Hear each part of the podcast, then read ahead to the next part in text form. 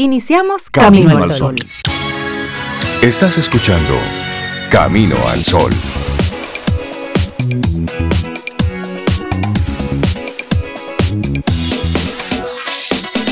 Wow, miércoles sí, estamos a 5 de octubre, año 2022.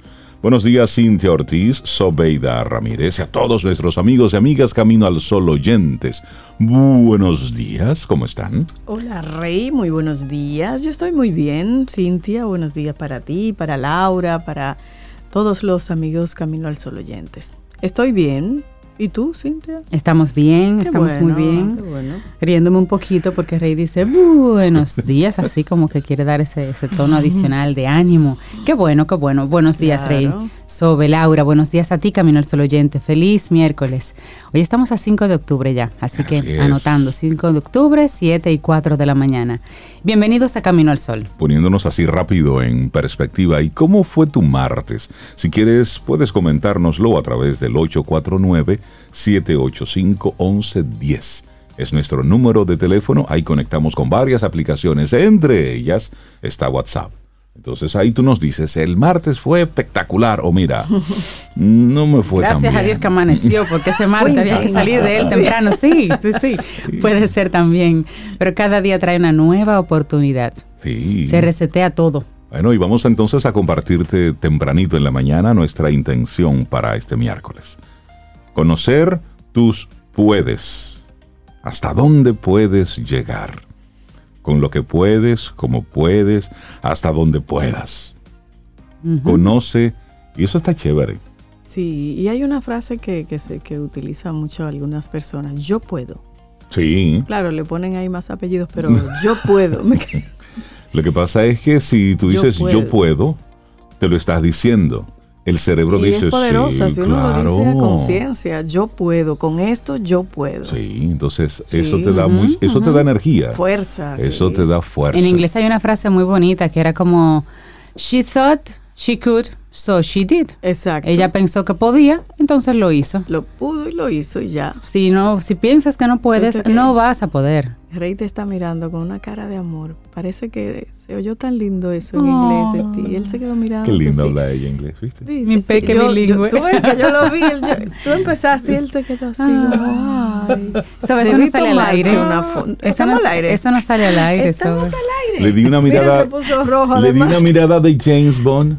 Más, bueno. Como James Bond. Pero más tierno. Pero más tierno. James Bond es, tú sabes, sí, sexy. Sexy, por eso una mirada también yo Pero tuvo un toque de, de, ternura. De ternura. Mira, debe beber café. James Bond, hoy es su día. James Bond, sí. Deberíamos poner música de James Bond, todos mm. por temas, favor, porque son buenísimos. No yo sé sí, cuál es tuyo. Yo sé, ya. yo sé, yo sé. Ay, Dios mío. Es que esa película, es que se es buena, es que se es buena. Sí, eso va a ser como el segundo o el tercero. Pero sí. Bueno, pero mira, un día muy, muy importante, Día Mundial de los Docentes. Oh, yeah. En esta fecha, la UNESCO y la Organización Internacional del Trabajo, la OIT, decidieron rendir homenaje a una de las profesiones más valiosas dentro de cualquier sociedad, los docentes. Sí cualquier sociedad que aspire a desarrollo, que aspire a crecimiento, que aspire a liderar una región, a ser parte del nuevo orden, a tener un, un, una milla así extra de desarrollo, tiene que apostar a la educación, a la enseñanza, y eso se hace a través de los docentes. No hay un atajo.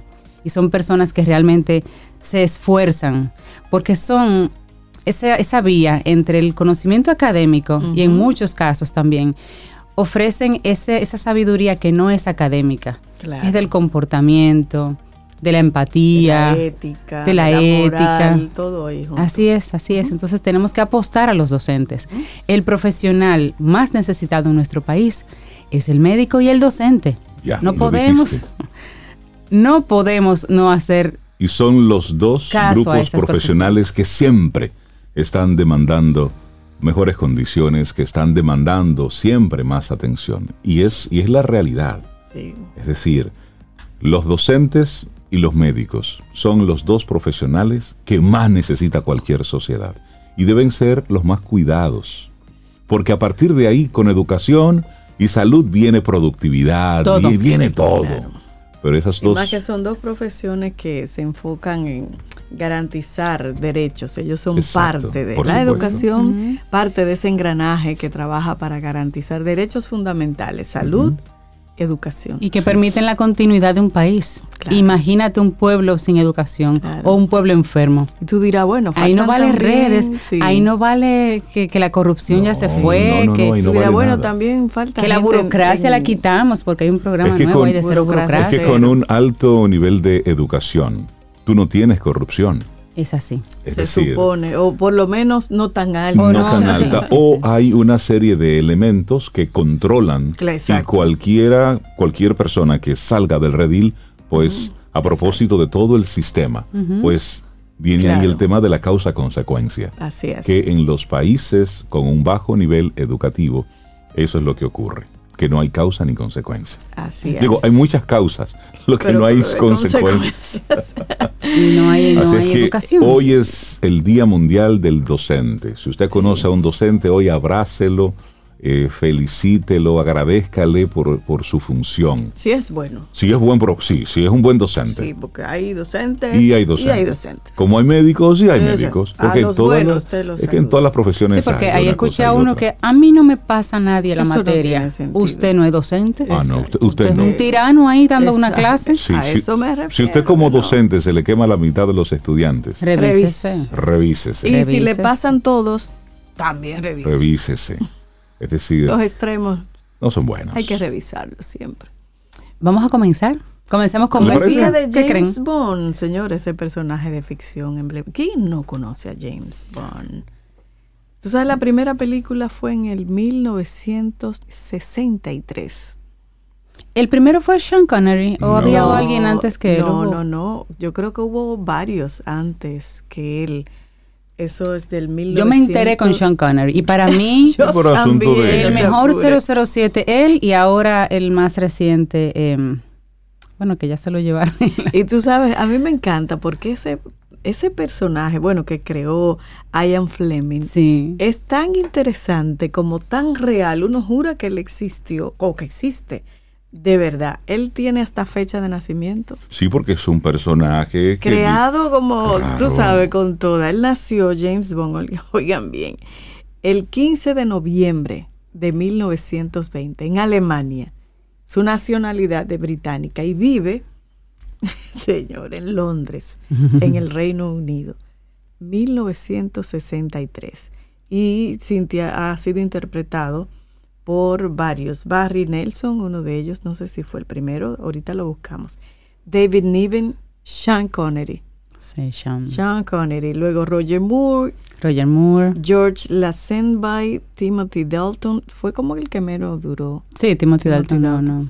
Pierce, Brosnan, sí. y Sí. bueno, el actual. Timothy Dalton fue como uno de los de los James Bond de los peorcitos que tuvieron. Sí, como Va que- como- sí. Tú Chueco, sabes chueco, que chueco. James tú Bond sabes es que como nosotros una figura, es todo aquel que tra- para mí, todo aquel que trabaja en la inteligencia es un James Bond.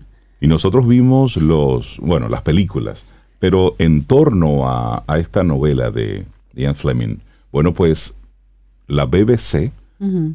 realizó varias radionovelas basadas en el en el libro. Ajá. Sí, basadas, hicieron varias novelas y la, y la voz que hacía de James Bond en aquella época, 1958, era eh, um, Bob Holmes, quien era así como la voz de, James. de James, James Bond. Bond. Bueno, arrancamos nuestro programa con James Bond en su día, pero sobre todo con el Día de los Docentes. Muchos de nuestros colaboradores, por cierto, son, Son docentes. docentes. Son así es que docentes. Así le es. mandamos un abrazote a todos ellos. Arrancamos entonces con música, Zoe. Claro, y con el tema de James Bond. Es más, todas las, vamos a poner los temas de James Bond, que son muchas películas, muchos temas, casi todos muy buenos. Así es que Camino al Sol oyentes, escriban por el chat cuál es su tema favorito de las películas de James Bond. 849-785-1110. Ya Cintia me escribió. Iniciamos Yo tengo con, muchas. con el tema original. Laboratorio Patria Rivas presenta En Camino al Sol, la reflexión del día.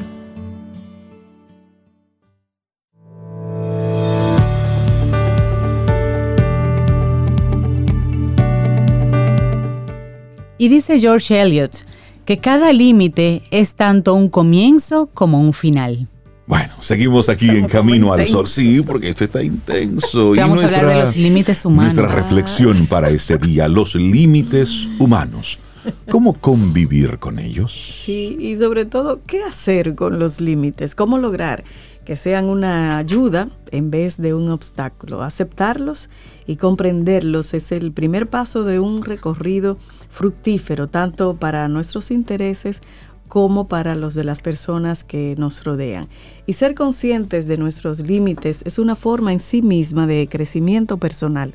A lo largo de nuestra vida crecemos, evolucionamos y somos cada vez más conscientes de aquello que más nos cuesta, que nos abruma y que en cierta forma nos limita. Sin embargo, podemos llegar a manejar nuestras propias limitaciones y capacidades, tanto emocionales como físicas, ya que la noción de límite tiene muchas más connotaciones positivas de las que podríamos intuir en un análisis rápido. Así es que te invitamos a reflexionar con nosotros sobre esto. Así es. A veces, en nuestros sueños, disfrutamos de que flotamos en el aire o de que incluso podemos volar.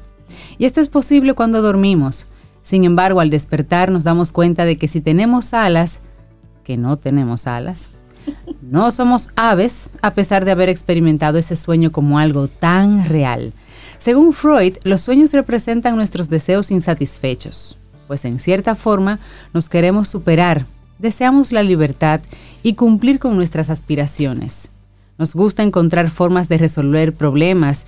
Ese es uno de los grandes dones de nuestra naturaleza. Así que, si no podemos volar, inventamos los aviones. Y así lo hemos hecho con todo. En realidad determinamos lo que queremos lograr y presentamos soluciones creativas, incluso desafiando los límites de nuestro propio cuerpo. Y los artistas, por ejemplo, piensan y hacen arte que desafía sus propios límites, o al menos eso pretenden. Pero lo cierto es que la creatividad no es una esfera tan solo reservada para los artistas, y tampoco se aplica solo a la pintura, la escultura, la música o la arquitectura. No hace falta que seamos artistas para desafiarnos, porque todos vivimos alrededor de nuestras limitaciones. Así, gracias a la creatividad, podemos ser entonces capaces de resolver problemas siempre y cuando perdamos el sentido del ridículo y experimentemos con nuestros propios límites. En un estudio realizado por psicólogos expertos de la Universidad de Colorado, ellos llegaron a la conclusión de que, gracias a la creatividad, podemos desarrollar habilidades permitiéndonos alcanzar metas y superar obstáculos. Así, los límites que se nos presenten pueden obligarnos a tomar decisiones y cultivar nuevas habilidades y talentos creativos en cualquier esfera de nuestra vida. Así es, y definitivamente para convivir con nuestros límites y estimular nuestros propios talentos y habilidades, es importante tener en cuenta algunas formas de hacernos amigos con nuestras limitaciones. y voy a compartir la primera. Escucha al cuerpo atentamente. Una de las señales de alerta más importantes es tu propio cuerpo. Parece algo sin importancia, pero si sabes escucharte, podrás notar cuando estás más alterado de la cuenta y cuando el miedo, la vergüenza o la frustración te invaden y es que el cuerpo está íntimamente conectado con la mente, por lo que estar en calma a través de diferentes técnicas de relajación o meditación, música o cualquier otra cosa que te relaje, podrá mantenerte en un estado mental concentrado para resolver problemas, problemas con mayor facilidad y así poder superarte. Otra técnica para hacerte amigo de tus límites. Empatiza con alguien que experimenta lo mismo que tú. Siempre hay una persona a tu alrededor que experimenta nuestros propios límites. Tal vez sea un compañero de trabajo, tu jefe o hasta tu propio hijo. Así, cuando ves cómo alguien cercano se siente ansioso, frustrado o desconectado, puedes visualizar mejor desde fuera ese estado. Le consuelas y puedes aplicarlo luego a ti mismo cuando llegue el momento porque debemos recordar que somos seres humanos y muchas veces nuestras acciones no nos definen. Estamos hechos para estar conscientes en el momento presente, conectados, y estamos hechos para crear, construir y para arreglar las cosas. Uno las destruye, pero bueno. Bueno, y el número tres, gestiona y acepta los límites del tiempo. Otra de las maneras de aceptar las limitaciones es a través de la gestión de nuestro propio tiempo, priorizar actividades, organizar las tareas y conocer hasta dónde podemos llegar en el transcurso del día. Esa es una buena herramienta. El tiempo es oro, como dice el dicho popular. Así, saber que a veces no puedes trabajar más horas de las que te gustaría o por el contrario querer pasar más tiempo con tu familia o amigos es una forma de limitarte más, porque sabes que muchas veces no podrás hacerlo. Al final, si lo aceptas, tus propios límites te pueden hacer más libres. Así es. Y la otra es que vivimos en un entorno dinámico. Comprender el cambio continuo de la vida es reconocer que podemos pasar de una situación a otra en tan solo unos segundos. Y aquí es donde evolucionamos. El cambio es esa interacción vibrante que nos define a través de nuestras relaciones y que nos mueve hacia el desorden, lo que se denomina entropía psicológica. Y cuando hablamos de cambios es otra manera, es otra forma de conocernos y de ver nuestros límites. Aceptar que la vida es un proceso de cambio constante puede ayudarte a resolver mejor cualquier proceso que implique cualquier tipo de cambio, por grande o pequeño que sea. Así es, los límites humanos, ¿cómo convivir con ellos? Haciéndose amiguitos. es un escrito de Gema Sánchez Cuevas, psicóloga, y lo compartimos aquí hoy en Camino al Sol. Laboratorio Patria Rivas presentó En Camino al Sol la reflexión del día. Ten un buen día, un buen despertar. Hola. Esto es Camino al Sol. Camino al Sol.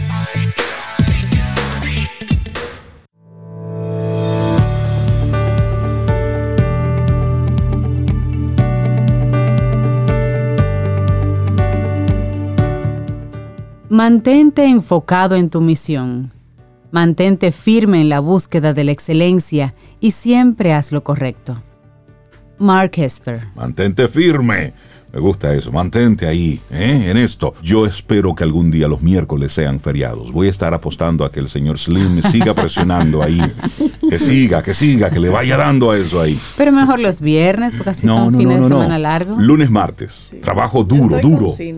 El miércoles descansamos, relax, para la playa, la montaña. Luego, jueves, viernes, duro. Y luego, puede ser interesante sábado y domingo. Sí pruébenlo. El señor Carlos Slim, él sabe lo que hace, él está en ello. Mira, y mandarle un gran abrazo a todos los amigos y amigas Camino al Sol oyentes que están conectados con nosotros, que nos mandan sus mensajes. Hace unos minutitos teníamos un temita técnico donde se estaba escuchando como en repetición instantánea lo que estábamos diciendo. Que nos disculpen, ¿saben qué es? Eh, temas de la tecnología. Tuyo. Repetido, y mío. Repetido, repetido, repetido. Mío, tuyo. mío, mío, mío. Ah, era Sobe que estaba dándole aquí a las teclas. Bueno, pero, pero ya estamos conectados bien. Cualquier cosita y gracias por siempre estar ahí. Sí, ese fue un efecto especial a propósito. que, tenemos, es que tenemos Desafiando los límites. Eh, desafiando, los límites. que yo no había tomado A ver si estaban atentos. Que el café lo deje en casa. Es eso, eso, el efecto. Bueno, entonces le damos los buenos días y la bienvenida a Giovanni Montero de ES Perfiles, psicólogo deportivo de los pocos que hay en el país y, ah, lo tenemos aquí en Camino al Sol. Eso, buenos días. ¿eh? Buenos días, Giovanni. buenos días, buenos días. Mira, y hoy vamos a conversar contigo análisis del pensamiento aplicado al deporte. Sí. Me eh, gusta. Sí, cuando, cuando estaba escuchando sobre la reflexión, eh, está muy relacionado a este tema. Por eso yo quiero que todos los caminos oyentes eh, sepan que nosotros nos reunimos 3, 4 de la mañana para, de la mañana. Ponernos de acuerdo en los temas que vamos a aplicar. Lo que vamos a estar hablando. Tomando nuestro primer por, por, telepatía nos mandamos las cosas. Exactamente, sí. Eh, el análisis de pensamiento aplicado a los deportes. Eh, siempre he dicho que pensar durante una competencia es una enfermedad. Es, una, enfermedad. Es una enfermedad. Es como no piense ya. no piense. No piense. Es que, eh, contrario a lo que se cree, que tú comiences a analizar y pensar durante una competencia limita la capacidad de acción del individuo. Bueno, en la, en la más reciente película de Top Gun, Tom Cruise le da ese consejo al chico, al hijo de su amigo Ay, piloto. esa La más reciente, Ay, hay una buena. nueva. Hay una Top Gun Sí, nueva Top y Gun. Tom Cruise vuelve a salir en ella. Pero ya y le dice al chico, viejito. bueno, yo no sé. Se ve igual. Se ve igual. Se ve ma- mayor, pero realmente se ve muy ese- bien, ese se conserva bueno. muy ¿Y bien. por qué ustedes ven esa película? Y él le dice. "Ah". Disculpa, la vimos en el avión mientras íbamos de viaje. Ups, no, ya. Entonces, eh, él le dice en ese momento, porque él no accionaba, cuando al momento de la verdad no accionaba, le dice, es que Sí. tú piensas, no pienses, actúa, Sí. que ya sí. tú tienes la información dentro. Sí, eso tiene su ciencia. Y está explicado por la neurociencia, la neuropsicología. Eh, cuando nosotros aprendemos su movimiento, cuando nosotros aprendemos a hacer las cosas, ese movimiento se, eh, se, se convierte en un movimiento automático. Tanto los pensamientos, reacciones y movimiento automático no necesitan ser analizados. Listo. Se hacen, Entonces, salen. ¿qué pasa? Usted se mueve ya. Sí. Nosotros reaccionamos a un estímulo a una velocidad de 0.3 milésimas de segundo. Pero cuando nosotros pensamos y analizamos una información eh, que va desde las neuronas eh, aferente a los, a, a- a- a los músculos, entonces eso viaja a una velocidad de 0.20 milésimas de segundo Ya estamos tarde. Sí. estamos tarde. Ya. Entonces, un objeto que viaje a 0.5 milésimas de segundo, yo respondo en 3, pero si pienso, voy a responder en, en 20 o más, ya estoy tarde. Y si ponemos un ejemplo práctico en el tenis, por ejemplo, a la velocidad en que el contrincante te devuelve la bola, tú no tienes, si tú te No. pones a calcular, me la tiró por aquí, me voy a mover para. No, no, no. No, Tú no la ves. Es instinto. Tú la Y sospechas. Exactamente. Y justo ayer en, en un partido internacional que se está jugando aquí en el país, eh, uno de los, de, de- de los atletas con los cuales están trabajando conmigo, durante el partido, yo siempre le decía, no pienses. Actúa. No pienses. Entonces, en un momento de dificultad, cuando tú piensas, se- tú estás jugando ya con el triple de la dificultad Sí. de- del partido. Claro. Porque un pensamiento viene con una con un juzgar al lado. Claro. ¿Es eso lo correcto? No sirvo. Lo hago aquí. No Pa, sirvo. pa, pa, pa. Porque Y yo no puedo. duda- no me sale. Exacto. No me sale. Claro. No sirvo. Yo no puedo. Entonces eso afecta el rendimiento deportivo. Por eso pensar durante, antes y durante la competición no es recomendable. Y la mayoría, o todos, más bien, todos los atletas que eh, su rendimiento deportivo baja, están pensando. Están pensando, están tratando de buscar una solución. Ahora, ¿por qué sucede esto? Porque no hay un trabajo previo de, de estrategia para el juego. No hay un objetivo claro para el juego. Ahora, ¿ellos tienen un objetivo? Sí, el de resultado. Y el objetivo de resultado es lo que lo lleva a pensar. Ningún atleta puede enfocarse en un eh, objetivo de resultado. O sea, yo no puedo enfocarme de voy a ganar, voy a ganar, voy No. a ganar. Contrario a lo que se cree, Yo no pensaba funciona. eso. ¿Por Yo- qué? Voy a ganar, voy Sí, a ganar, voy a ganar, eso. pero estoy abajo en el partido. Ya lo que yo creía, la energía que yo le estoy poniendo al Claro. pensamiento, voy a ganar, voy a ganar, se fue. Totalmente. Entonces fue. fluir con el momento. Sí, hay que, hay que enfocarse más bien en objetivos de rendimientos. Ok. Cómo yo hago las cosas y esas cosas me van a llevar a otras cosas y a otras cosas y al final yo voy a tener un resultado. Exacto. Entonces, no me preocupo, no me preocupo por el tiempo, no me preocupo si estoy en- arriba del marcador, si estoy debajo del marcador, si el juego está empatado. Nada de eso importa durante el partido. Y eso es lo que limita, como estábamos reflexionando ahorita, es lo que limita la capacidad del individuo. Ahora bien, ¿qué le propongo a los, a los atletas, a los padres de, lo- de- de los atletas? Que establezcan un sistema de meta para ese partido. Por ejemplo, un sistema eh, utilizando el, el- el pensamiento lateral, podemos utilizar el sistema de pensamiento AGO, apuntar, goles objetivos. Apuntar hacia dónde voy. Cuando yo vaya en ese camino, ¿cuál es mi meta? ¿Para qué voy a alcanzar esa meta? Ahí da un sistema AGO Sí. simple, sencillo, que le va a permitir al atleta enfocarse en lo que tiene que enfocarse. Antes de ese sistema AGO, antes del partido, entonces pudiéramos utilizar otro sistema, el FIP, FIP, fundamental, importante, prioritario. ¿Qué es lo fundamental para mí en este partido? ¿Qué es lo importante? Ganar, subir mi nivel, Visibilidad. Exactamente. ¿Qué es lo prioritario? ¿A qué yo le tengo que prestar atención durante ese partido? ¿Y cómo se hace eso, Giovanni, previo? Porque es como difícil ya tú estar en el momento y tener en cuenta Claro. como... Como todas esas cosas. Porque uno lo que tiende, quiero ganar. Sí, sí. ¿Cómo, Sí. cómo, cómo preparas tú a un atleta previamente para que, que haga esa estrategia que Sí. tú explicas? Lo más difícil de, de la aplicación de esta estrategia es romper con la subcultura de querer ganar. Sí. Es lo más difícil. Pero, pero los atletas tienen que eh, acostumbrarse a sentarse, tomar un papelito, un lápiz y establecer ese, ese, eh, eh, esa estrategia. Es ok. Lo fundamental en este juego, que es, que es algo que yo no puedo, de- eh, por ninguna razón, perder en este juego. Perdón. Perder no, no implica el perder eh, la competencia, claro. sino el que yo no puedo dejar de hacer. Por ejemplo, la concentración es fundamental para mí, para tener una, eh, eh, un buen desempeño. Eso es fundamental. Claro. La atención, fundamental.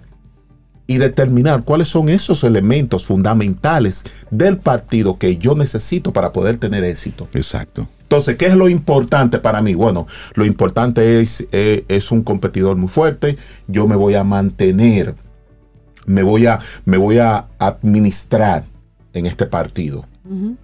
Ahora, la prioridad. Fallé. No aprieto el botón de pánico. Con lo que tú mencionas, Giovanni, incluso me da la impresión de que el de que el atleta puede llegar a ganar la competencia y aún así cometer todos esos errores y decirle, mira, tú ganaste, pero tú no llevaste el proceso, tú no chepa. hiciste. Sí. Exactamente. Sí, y un- eso un también es un llamado a la atención sí. de saber que tal vez sucedió, como dice Soy, de una chepa, pero que por ese no fue el proceso o adecuado. se puede claro. dar el ganar a toda costa. Sí, sí, sí.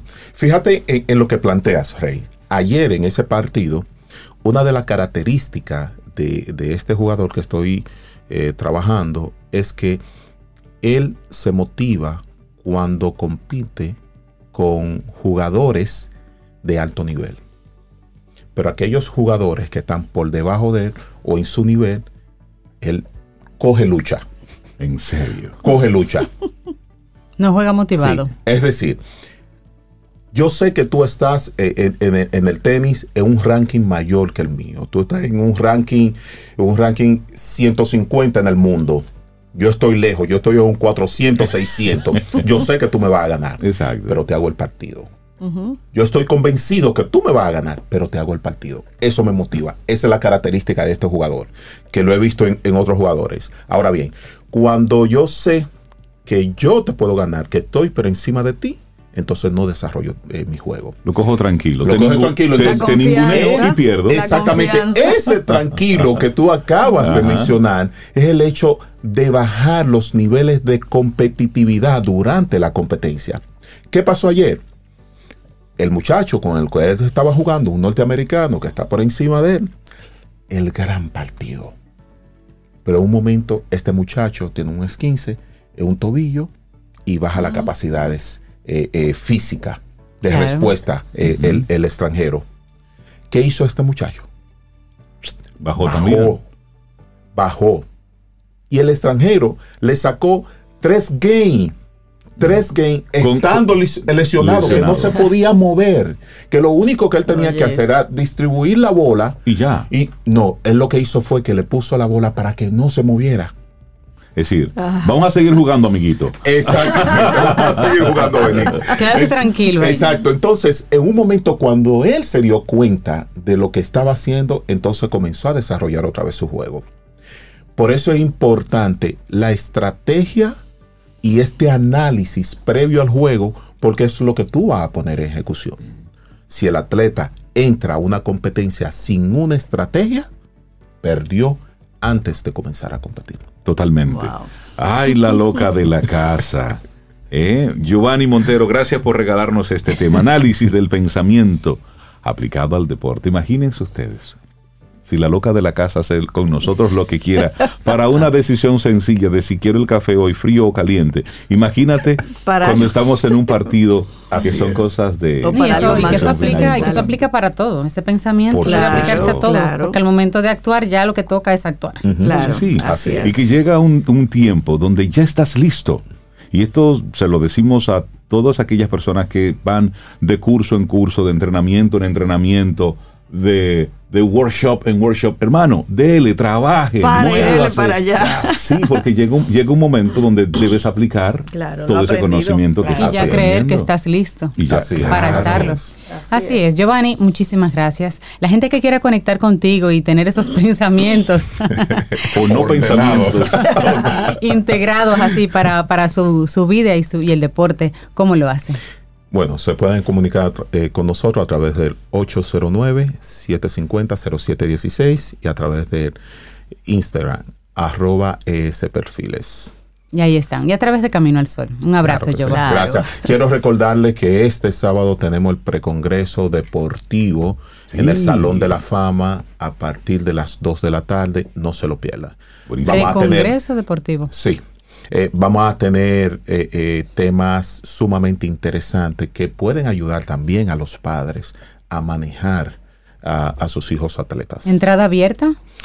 un costo de mil pesos. Allá en la puerta. Sí, van a, tener, sí, van a tener, van a tener sorpresa, van a, se van a hacer rifa de, evaluaciones en todas las áreas. excelente. Vamos a trabajar con una, con una odontóloga deportiva para explicar a los padres cómo una condición o la forma de los dientes puede afectar el rendimiento deportivo. Óyeme. Oye, qué interesante. Bueno, el Salón de la Fama este sábado, ¿a parir de qué hora? De las 2 de la tarde. De las 2 de la tarde. es para cualquier público, no tiene que ser no, psicólogo, es Exactamente. Rey que juega, yo que jugaba vitillas, Rey que nada sí, y así. Sí, así es, para ese público. Eso, así, público general. Gracias, Giovanni. Gracias a ustedes. Bueno, y, y muchos de los caminos al sol oyentes, Rey, coinciden. Creo que fue uno de ustedes dos que mencionó For Your Eyes Only. For, Esa es una de las más conocidas. Esa fue del año 1981 con la película de James Bond que lleva el mismo nombre. Mira, y un camino al sol oyente nos comparte que hay todo un festival de películas de James Bond ahí en, en, Blue Mall. ¿Qué? Voy a compartir, desde hoy empieza varias de las películas. Así que lo voy a compartir para, mira cómo me, están mira, mirando ya te están mirando, Rey, tú tienes problemas. Bueno, Sheena Easton es la cantante que interpreta esto de For Your Eyes Only. Así seguimos. Gamma Knife en Camino al Sol. Hola, soy el doctor José Orlando Vidó neurocirujano del Centro Gamma Knife Dominicano. ¿Sabías que en nuestro país contamos con la más moderna tecnología para tratar tumores y lesiones cerebrales? Desde el 2011, el Centro Gamma Knife Dominicano ha tratado con radiocirugía Gamma Knife a pacientes diagnosticados con tumores cerebrales, lesiones vasculares y patologías funcionales del cerebro, obteniendo resultados positivos y mejorando su calidad de vida. La radiocirugía Gamma Knife es un método único por el cual se administran 192 haces de radiación provenientes de semillas de cobalto 60, que van a un punto focalizado del tumor o lesión sin irradiar otra parte del cerebro. No utiliza bisturí y no requiere incisión quirúrgica. Conoce más sobre las ventajas del Gamma Knife escuchando nuestro segmento por Camino al Sol. Gamma Knife en Camino al Sol. Te acompaña Reinaldo Infante. Contigo, Cintia Ortiz. Escuchas a Sobeida Ramírez. Camino al Sol.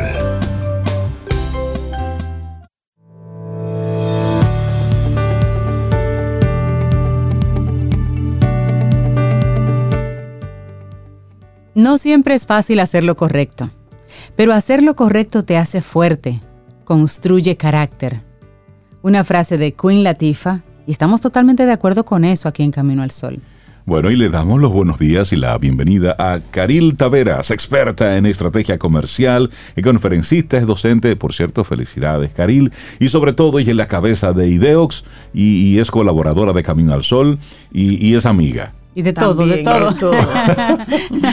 no, es amiga. Hola, mis amigos muy queridos, este, tanto los que están en cabina como los que nos escuchan. Yo quiero galletas de vainilla, sí. ¿Tú quieres para...? Ay, hay nuevos sabores también. Ah, los adultos yo soy loca con la de vainilla. Ya. a mí me gustan también. Es que siempre hay que tener el niño ¿Qué hacemos con esta niña? Sí, el niño a flor de piel. Caril, hoy haces una pregunta profunda. ¿Cómo garantizar mi empleabilidad? El éxito de mi mm. modelo de negocio y la sostenibilidad de mi empresa en un mundo tan cambiante? Qué preguntita. así ¿eh? es, Rey.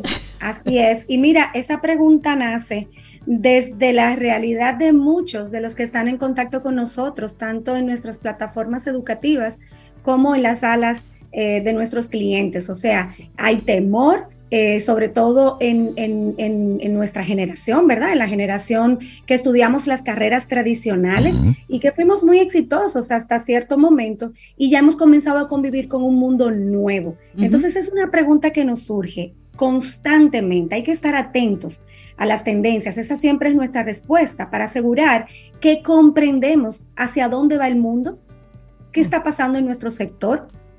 Nuestra empresa se va a ver afectada en corto, mediano, largo plazo por los cambios y las tendencias del sector o extrasector? ¿Y qué va a pasar con nuestra profesión y con todos esos años de experiencia? Una de las cosas que más eh, relevancia eh, pues tiene cuando estos temas surgen es que hay carreras que ya han perdido cierto impacto. De hecho, se hizo un estudio recientemente en América Latina basado en la, el número de em, alumnos que se matriculan para ciertas carreras.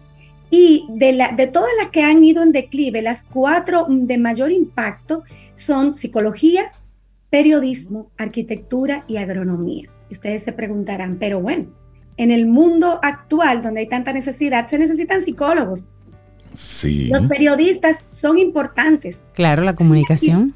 claro, sin arquitectura no vamos a tener eh, eh, capacidad de construcción. Pues bueno, lo que, lo que sucede es que se están rediseñando estas carreras gracias a las necesidades del nuevo mundo. De hecho, en nuestra newsletter del día de ayer estuvimos cerrando la trilogía sobre el metaverso y hablábamos de ya se está eh, ocupando un espacio comercial en el metaverso para arquitectos, porque hay ya diseños arquitectónicos allí. Entonces no es que están completamente en desuso, sino que ciertamente han migrado. Otras carreras que ya conocíamos han estado tomando pues fortaleza, por ejemplo, salud y medicina. Esta es una carrera que sí está en aumento y en apogeo. ¿Por qué?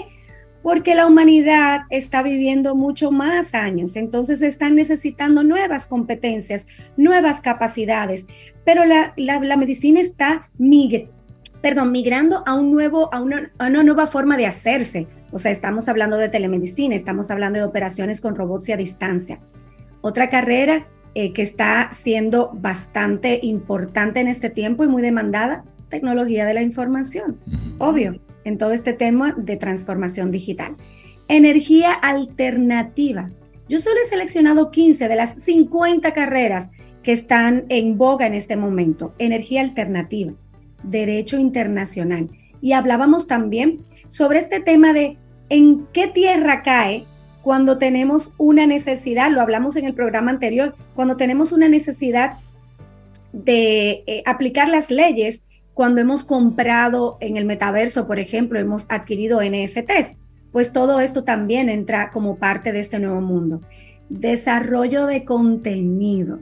Increíblemente esto se convierte en una forma de trabajo y profesión y de ganar dinero el nuevo marketing del futuro, también un marketing mucho más digital, el aumento de la competencia, un cliente cada vez más exigente requiere de nuevas habilidades en el marketing, pero hay más, desarrolladores de apps. ¿Saben que en el colegio donde están mis hijos, esta es una materia lectiva? Sí. Desarrollo, de, apps. ya es una materia electiva para colegios. Entonces, la pregunta es, ¿qué va a pasar cuando estos chicos salgan con estos cerebros bien grandes y estén buscando oferta académica en nuestras universidades? es una de las preguntas que nosotros nos hacemos. Social Media Manager o Community Manager. Nueva carrera que se desprende un poco del marketing, pero que tiene unas eh, habilidades y competencias muy particulares. Especialista en la nube. Y recientemente supe de un dominicano joven que se fue a estudiar a los Estados Unidos y se fue a un empleo de verano en Google y fue justamente a esta eh, posición de Cloud Specialist, así se llama en inglés, o especialista en la nube. Y él en su empleo de verano tuvo una oferta de 10 mil dólares mensuales eh, para estar allí eh, hmm. como pasante durante el verano. Como un pasante. Como un pasante en el empleo de verano. Entonces, ¿por qué nos gusta hablar de estos temas? Porque nosotros somos padres de una generación que viene subiendo en un entorno bastante cambiado a lo que fue el nuestro. Y necesitamos aconsejarles en la dirección a ir. Entonces, no debemos ahora elegir la carrera que era mi papá, ¿no? Porque mi papá era psicólogo, yo quiero ser psicólogo, porque mi papá era médico, yo quiero ser médico. Hay que entender cómo fuimos cableados y de estas carreras nuevas, cuáles pudieran adaptarse a, nuestro, a lo, que somos, a nuestras competencias y habilidades naturales. Operador de drones, ¿a ustedes qué le parece esta? Esa me gusta. Esa es, me hace sentido. Pero... Es que el mercado, ajá lo que tú has mencionado, Carili, me parece interesante. Son, no le voy a llamar carreras porque precisamente de eso voy. No son carreras de grado, de licenciatura en una universidad, en una institución. Son formaciones técnicas. Es técnico. Mira, Zoeida, has dado en la diana y con esto estaba eh, pensando cerrar nuestro espacio de hoy. Perdónate. Es justamente, no, no, buenísimo, porque elevas la conversación hacia donde la queríamos dirigir. Es justamente la pregunta que nos hacemos. La, nosotros participamos hace cuatro años en un estudio para entender eh, qué buscaba el millennial, que buscaba el centennial en la preparación académica. Y a grandes rasgos, los resultados fueron los siguientes. Quieren carreras cortas, donde se les enseñen eh, pues el ABC para ellos poder tener las habilidades y competencias para enfrentarse a lo que ellos no son capaces de autocapacitarse. Por ejemplo, y en ese momento fue un ejemplo que nos llamó mucho la atención, una chica decía, yo no quiero estudiar administración porque yo quiero poner una, una, una boutique de, de, repostería. Yo quiero hacer bizcochos diferentes. Yo sé hacer bizcochos y me voy a capacitar para lo que es la decoración y demás. Pero yo necesito que por lo menos en un año una universidad me dé la oportunidad de hacer el ABC de la administración de mi modelo de negocio. Yo no quiero nada más. Yo no quiero hacer cuatro años de administración para dedicarme a poner una tienda de bizcochos.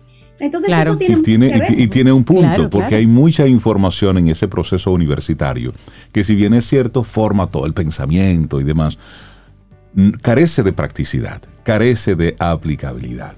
Es decir, tenemos una información, pero lo que necesitamos en este tiempo es un contenido que yo pueda aplicarlo. A materias. Listo. Así es. Entonces la pregunta ahí es si, si deberíamos estar pensando en una oferta académica que permita que salgan, eh, digamos, como eh, seleccionar aquellas materias que me van a complementar eh, mi conocimiento y el que voy buscando, porque como bien dice Sobeida, no se trata de una especialización per se, sino en temas mucho más técnicos, pero es lo que está demandando el mercado en el día de hoy. En la última sesión de clases del grupo 6 del programa de transformación digital, surgió la siguiente pregunta.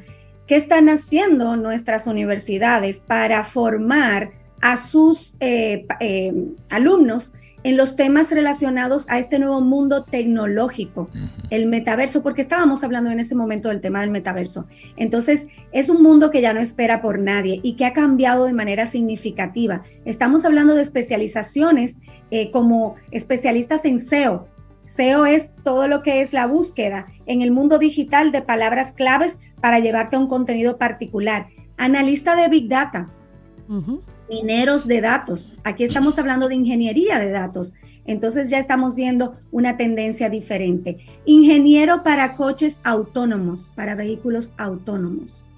Otra especialización, manager de sostenibilidad. Entonces, estamos viendo una mezcla de interesante de aspectos más técnicos con aspectos más especializados. Hay que estar abiertos a las tendencias, hay que prepararse para el cambio. Estoy buscando una formación posterior a mi carrera básica. Estas son tendencias que podrían ser interesantes observar. Oye, es interesante y te escucho hablar con, mucha atención y hay un, no dejo de preocuparme por algo. Hay una serie de profesiones análogas que las necesitamos sí o sí, porque cuando ponemos todo nuestro empeño en algo tan frágil como sigue siendo la tecnología, la nube. porque sigue siendo algo muy frágil, y esto es algo que mucha gente no entiende. Cuando todo nuestro sistema está apoyado en algo que existe gracias a la electricidad, gracias a que el sistema funcione, gracias a que otro sistema es el que lo sustenta, pues entonces es un sistema frágil. Porque siguen ocurriendo terremotos, siguen ocurriendo eh, huracanes y el tendido eléctrico se cae y el internet falla y todo ese mundo como lo conocemos hoy es, está sustentado sobre algo que todavía es frágil. Ayer un, un, amigo estaba siendo sometido a un proceso quirúrgico, algo sencillo, y estaban utilizando con él lo último de los muñequitos, es decir, la máquina más avanzada desarrollada para ese proceso quirúrgico. Y en medio del proceso quirúrgico se fue la luz.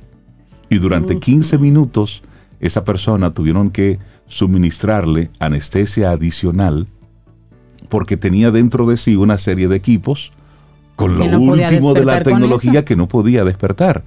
Y duró 15 minutos hasta que la luz llegó. Entonces, es para nosotros, eso que tú muy bien dices, ponerlo en la perspectiva real de cómo el mundo digital va todo esto por allá, pero hay un mundo en análogo, un mundo que todavía tocamos. Que debe estar para sustentarlo. Exactamente, que es el que está para sustentar ese otro mundo que se está desarrollando a una velocidad simplemente impresionante. Es para poner las dos caras de la moneda. en contexto eso es, eso, es, eso es así. Y necesitamos ingenieros, por ejemplo. Lo importante es que cuando estemos haciendo, en el caso de los más jóvenes, nuestra selección de carrera, entendamos cómo nuestra carrera puede convivir en este nuevo mundo.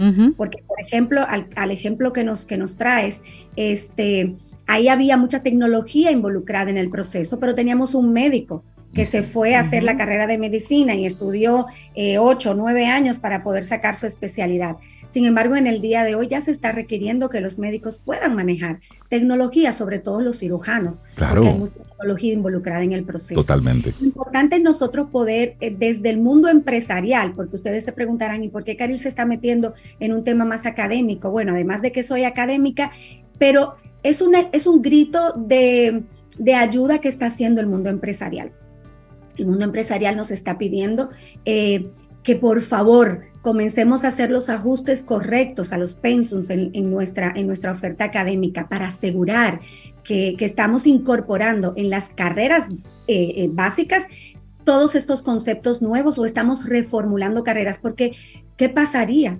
Se nos irían muchos de nuestros estudiantes a estudiar a otros países y perdemos la oportunidad de de, formarlos aquí y de que se queden con nosotros trabajando, porque muchos de ellos cuando se van a, probar las mieles de otros mercados no quieren regresar a trabajar a su mercado madre. Entonces, digamos que es una, una manera de, elevar estos temas. Eh, eh, a, estos, a estas realidades que estamos viviendo. Buenísimo, Caril Taveras de Solo tenía un comentario, me parece. Sí, sobre el tema de, técnico, que, es fundamental. Eh, en estos momentos, bueno, de hace un par de años, el, el Ministerio de, Educación Superior está trabajando con las universidades un programa de técnico superior diferente a lo que es el Infotep. El Infotep tú puedes entrar a un, a un grado técnico y no necesitas ser bachiller.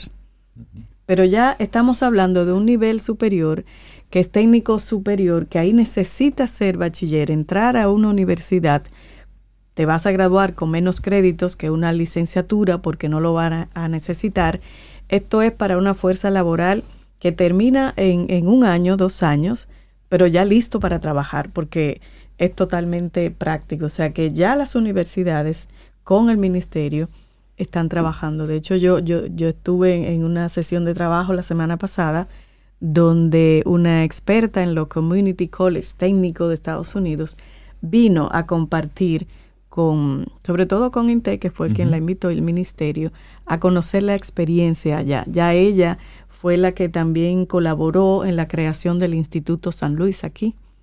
Entonces es por ahí que, se está enfocando también la, la educación superior.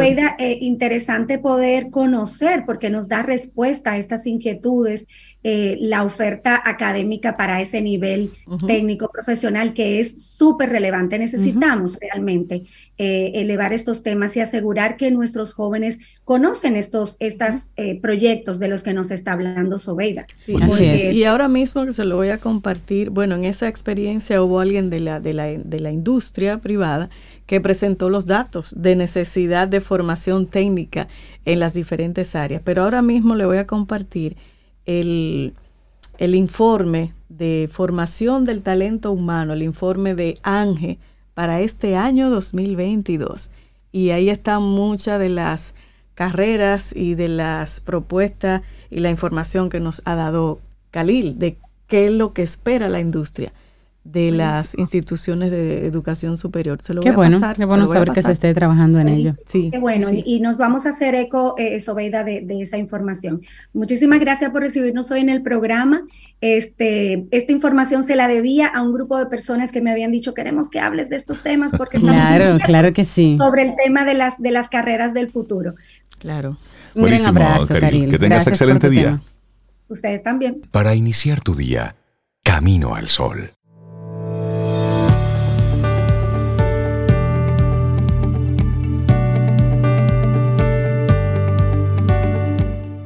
Aquí en Camino al Sol creemos en tener temas interesantes, diferentes a lo que el día a día te trae. Y por eso dentro de nuestros invitados y colaboradores también tenemos un segmento muy lindo y muy especial con nuestros buenos amigos de Seguro Sura República Dominicana. Se llama Quien Pregunta Aprende con Escuela Sura. Y ahí aseguramos que siempre también tendremos algo nuevo para seguir aprendiendo. Sintoniza el próximo miércoles y estamos trabajando un nuevo tema para ti. Quien pregunta aprende con Escuela Sura.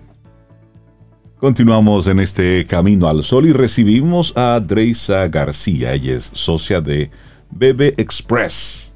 Esto es un, emprendimiento, emprendimiento y sí. vamos a conocer junto con Dreisa de qué se trata. Buenos días y bienvenida a Camino al Sol. Bienvenida. ¿Cómo estás? Buenos días, muchas gracias por la oportunidad. Bienvenida, ella es Dreisa García. Cuéntanos un poquito de esta marca Bebe Express, un marketplace dominicano. Cuéntanos. Así es, eh, me complace presentar a Express como el primer marketplace eh, de productos para la maternidad, bebés y niños en República Dominicana. Eh, Express nació en pandemia, como muchos otros emprendimientos y negocios. Partió de la necesidad que tenían las familias de que los productos eh, de esta categoría pudieran llegar a su hogar de una manera segura y sobre todo confiable. Y entonces, ¿y cómo te involucras tú en todo esto? ¿Vienes del, del sector o eres una madre que en un momento necesitaba algo y no lo encontraba? Cuéntanos, Teresa. Ambas cosas. Mi socia Gabriela y yo eh, somos madres. Gabriela tiene dos niños, yo tengo dos niñas. Nosotras éramos activas participantes en lo que es eh, fundaciones para ayudar a madres en proceso de lactancia y demás. Ahí en pandemia identificamos la necesidad que tenían las familias de que los productos pudiesen llegar de una manera segura, ya que en ese tiempo solamente se utilizaba lo que era el pick-up para ir a recoger la mercancía y muchas familias que vivían en el interior ni siquiera tenían esa opción. Por lo que identificamos esa necesidad eh, en este segmento del mercado y, quisimos poner en marcha lo que es el proyecto de Express. Bebe Express, un marketplace de productos destinados a maternidad, bebés y niños. Si yo entro a Bebe Express, ¿qué encuentro? Dreisa, cuéntanos un poquito de qué productos se encuentran allí. Primero quisiera indicar qué es un marketplace, porque quizás ese término sea nuevo para, para muchos. Un marketplace no es más que un lugar donde convergen compradores y vendedores y en esta plataforma se le brinda la oportunidad de que puedan llegar a un público objetivo. BebExpress está compuesto por una plataforma, una página web que es www.bebexpress.com.do y en esta se encuentran diferentes tiendas de artículos para bebés y niños aquí en Santo Domingo. Quiere decir que si usted ingresa a BebExpress va a encontrar todos los productos que necesita para la maternidad, desde el embarazo hasta la primera infancia y esos productos son, eh, vienen de las tiendas. O sea que BebExpress es un canal entre la tienda y el consumidor final. Nosotros nos encargamos de que si la familia necesita un coche, un cargador, un biberón, no importa en la tienda que esté, le hacemos el proceso de lo que es la recolección del producto y se lo hacemos llegar a su hogar. Hasta ahora, ¿cómo ha sido la, la cómo ha sido tomado el servicio que ustedes han estado ofreciendo? Hasta el momento hemos tenido muy buena acogida, le damos muchas gracias a todos los comercios que han confiado en nosotros para representar su marca. Le damos también las gracias a las familias dominicanas que han creído en nosotros, principalmente a las que se encuentran en el interior. Mira, estoy mirando aquí la página web de ustedes, es muy bonita realmente rápidamente sin leer mucho se da uno cuenta que son temas de maternidad y demás. Y me gusta mucho que tienes elementos así como para ayudar a resaltar rápidamente a las madres los elementos más vendidos, nuevos productos que se encuentran en el mercado, pero también personalización de artículos, que a veces lo que quieres es regalar algo personalizado. yo quisiera, por ejemplo, mis pañales personalizados. Ajá, que digan que más o menos. No, mi nombre, Rey. Que digan Rey, que digan Rey. Lista de regalos si tienes una actividad. Bobo no quiere. Bobito. Envoltura de regalos, envíos a nivel nacional, un blog también. De verdad que están muy, muy bonitas. Las felicito. Muy completa, sí. Correcto, así es. Cabe destacar que los servicios que se brindan en Express no es solamente la compra del producto, sino como bien mencionabas, eh, un factor diferenciador que tenemos es que brindamos una asesoría personalizada en compra. Muchas familias no saben lo que requieren en un momento dado y tenemos un chat en línea en la página que está eh, siempre activo, eh, comunicación en, los diferentes, en las diferentes redes sociales y a través del WhatsApp, que si una familia necesita cualquier artículo, y tiene dudas, entonces le damos la asesoría. ¿Se enfocan ustedes solamente en productos que están físicamente en República Dominicana o también incluyen algo de importación? Eh, los productos están físicos en República Dominicana porque las mismas tiendas se encargan de realizar la importación. Tenemos tiendas como Isan Kate, tenemos a Micron, tenemos a la gente de Medela eh, y muchas otras tiendas. También cabe destacar que le damos el apoyo a los emprendedores que quizás no cuentan con una plataforma eh, formal para realizar este tipo de comercio y que puedan llegar a su mercado. O sea que la invitación está abierta para todos los emprendedores del sector que estén debidamente formalizados a que puedan pertenecer y aumentar sus ventas a través de Bebexpress. Dreisa, como emprendedora, ¿cuál fue, cuál ha sido hasta ahora el mayor reto que han enfrentado en este rubro de negocio, en esta industria? Correcto, uno de los retos mayores que hemos enfrentado ha sido la creación de la misma página. La página fue diseñada totalmente por mi socia Gabriela. Ella no tenía idea de programación ni nada de eso. Pues mira, pues lo hizo muy bien. Y comenzando con simplemente 11 dólares, eh, iniciamos lo que es el proyecto de Express. Ya luego entonces vino el proceso de formalización que también es un poquito complejo, pero yo creo que ese ha sido uno de los mayores de. Óyeme, qué bien. bueno. pues felicitarte tanto a ti como, como a tu socia por esta iniciativa. Ojalá que, por supuesto, mucha gente que tenga la necesidad conecte con ustedes, porque a veces con algunos emprendimientos nos enfocamos mucho en Santo Domingo en lo que es la capital y o en Santiago, pero ustedes están pensando en todo el país, en poder llevar esos productos a cualquier rinconcito y eso sí que es una... Porque donde quiera hay una madre o donde quiera hay un Por bebé. supuesto. Bebexpress.com.do Hermosa la página, excelente el producto y muy buenas valoraciones que veo en la página web también del servicio ya prestado. Felicidades, Dreisa y Gabriela. Muchas gracias. Un gran abrazo y éxitos. Mm, disfruta tu café en compañía de Camino al Sol.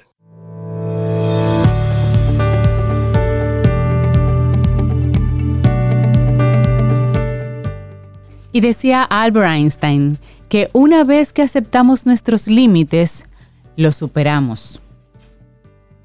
Así, tan rápido y tan, tan así. Sí, porque tú los aceptas y los comienzas a trabajar. a Igual que, de ahí. que el feedback, que ustedes me den así feedback. Sobe, te, vo- te Hay voy a dar, con eso. te voy a dar una Por retroalimentación. favor, Sobe. por favor. Te voy a dar un, un feedback.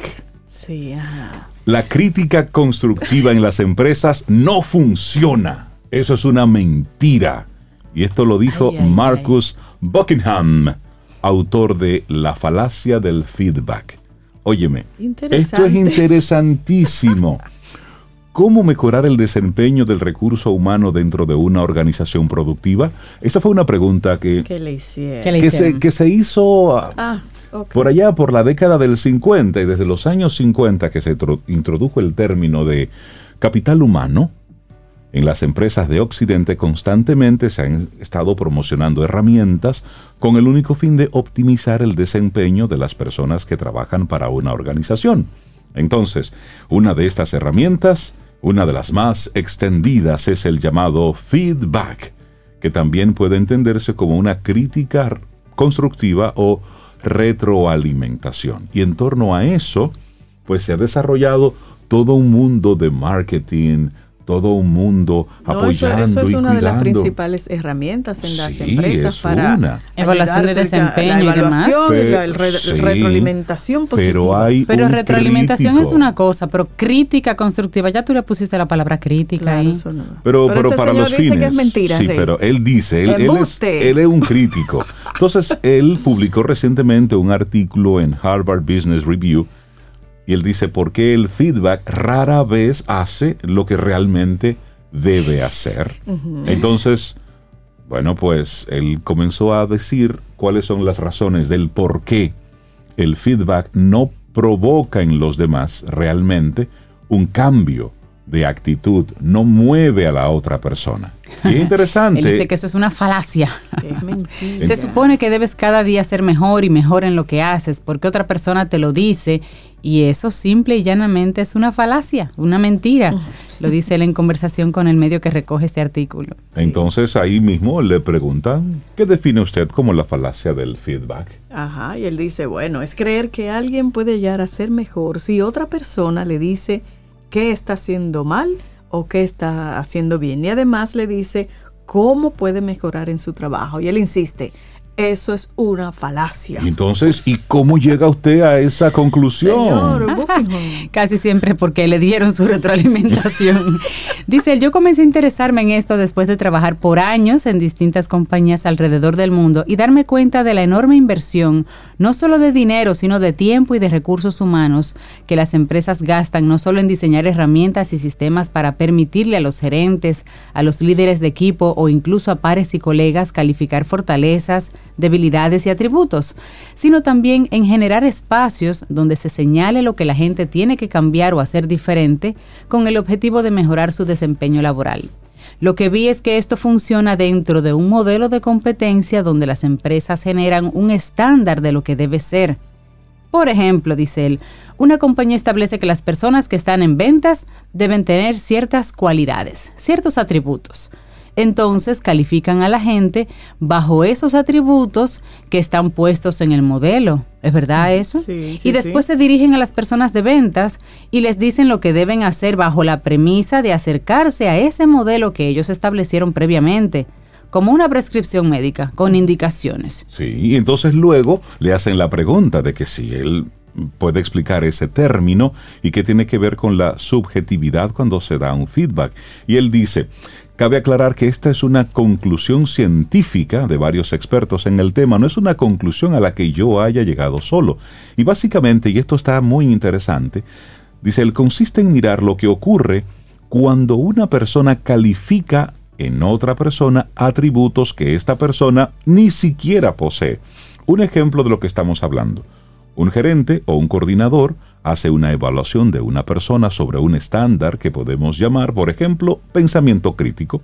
Cuando yo como gerente califico cinco o seis aspectos de una persona sobre ese tema, oigan esto, dos tercios de esos me reflejan a mí y no a la persona a la que estoy calificando. Por eso se llama efecto calificador idiosincrático.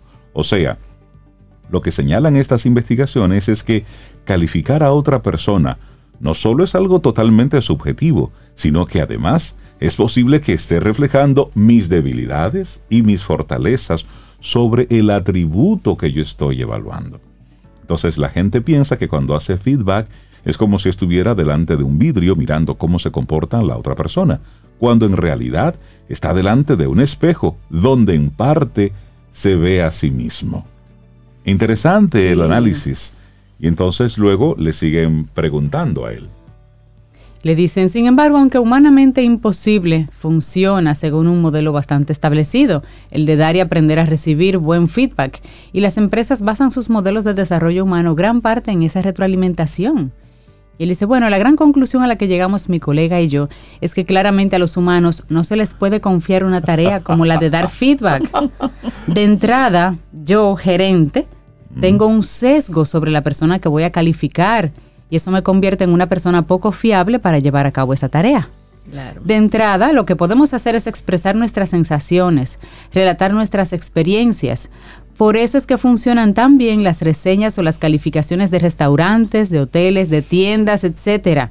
Porque ahí tú dices, me gustó el restaurante, me gustó el lugar, me gustó la comida, porque es me gustó, son nuestros sentimientos que están ahí. ¿Tiene sentido? Y hay una, una pregunta que le dice, a partir entonces de todas esas nociones que usted explica, ¿cómo sugiere que podemos lograr que las personas mejoren en lo que hacen? Y él dice, partamos de una idea. Si queremos que los empleados cumplan con su trabajo, simplemente eso. Entonces se puede establecer unos estándares mínimos que un gerente puede lograr que sus empleados alcancen. Ahora, si hablamos de querer el máximo desempeño, creo que hay tres cosas que se pueden aplicar. La primera, dice él, una es estar atento a lo que hacen las empresas y cómo lo hacen, preocuparse por lo que hacen a diario. Si hay algo que he visto a través de estos años de estudiar estas dinámicas, es que en una escuela o en el mundo laboral, la gente se siente realmente mal si es ignorada en su individualidad a la gente le gusta la atención. Se ha dicho que la gente está ansiosa por el feedback, que lo piden y buscan recibirlo. Yo no estoy de acuerdo. Yo creo que lo que la gente quiere es atención. Y ya lo decía Nietzsche, sigue él. Somos una bestia con mejillas rojas que quiere la atención de los Una bestia con mejillas rojas. Sí, buscando desesperadamente atención. Exacto. Y luego él sigue diciendo, Segundo, poner mucha atención a la persona que está haciendo las cosas bien para que las haga mucho mejor. Claro. Entonces, él hace un ejemplo bien interesante en el matrimonio, dice él. Enfocarse en los momentos más felices y si se quiere mejorar, entonces hay que revisar lo que funcionó en aquellos momentos. Sí, Lo mismo en el trabajo. ¿Qué se hizo bien? Fijarse en los detalles, cómo se lograron los objetivos, porque me ha quedado claro que los cimientos de cosas buenas que pasan en el futuro son las cosas buenas que se hacen en el presente. Y él pone un ejemplo sobre un sobre un dos sobre parejas, una investigación que se hizo. Parejas que en una relación iban y venían.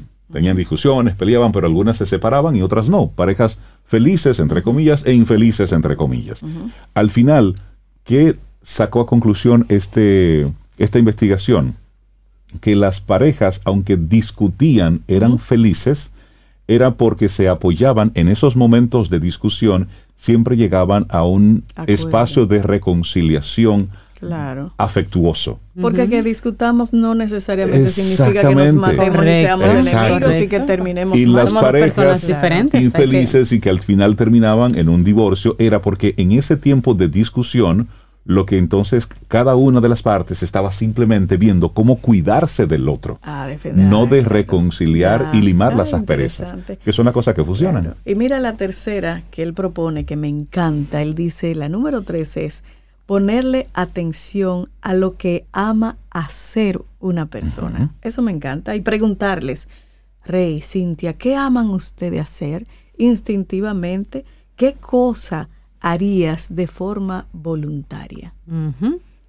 Y esto es porque él dice que las emociones y el aprendizaje están realmente relacionados cuando estás haciendo algo que amas. Así que los tres elementos es primero fijarse en lo que hace la persona y cómo lo hace. Luego fijarse en los que lo hacen bien para ver cómo lo pueden hacer mejor. Y finalmente fijarse en lo que aman hacer todos y ver cómo lo pueden. ¿Sabes lo que es terrible tú hacer algo que no te gusta? Que no te gusta, sí. Entonces, al final, él habla de la falacia de alcanzar la excelencia. Y dice, la excelencia es un resultado. Por eso decimos que cuando algo funciona, hay que identificar cómo se logró ese resultado y llevar la atención de las personas hacia el proceso exitoso que está, detrás. de ese interesante esta, esta conversación sobre la falacia del feedback, porque al final cuando usted está cuestionando a otro, al final usted termina cuestionándose a sí mismo. Llegamos al final de nuestro programa Camino al Sol por este miércoles, mañana jueves. Si el universo sigue conspirando, si usted quiere y si nosotros estamos aquí, tendremos un nuevo Camino al Sol, Camino al Sol, Camino, al Sol. Camino al Sol y esperamos que hayas disfrutado del contenido del día de hoy. Recuerda nuestras vías para mantenernos en contacto. Hola arroba caminoalsol.do. Visita nuestra web y amplía más de nuestro contenido. Caminoalsol.do. Hasta, una, próxima, edición. Y pásala bien.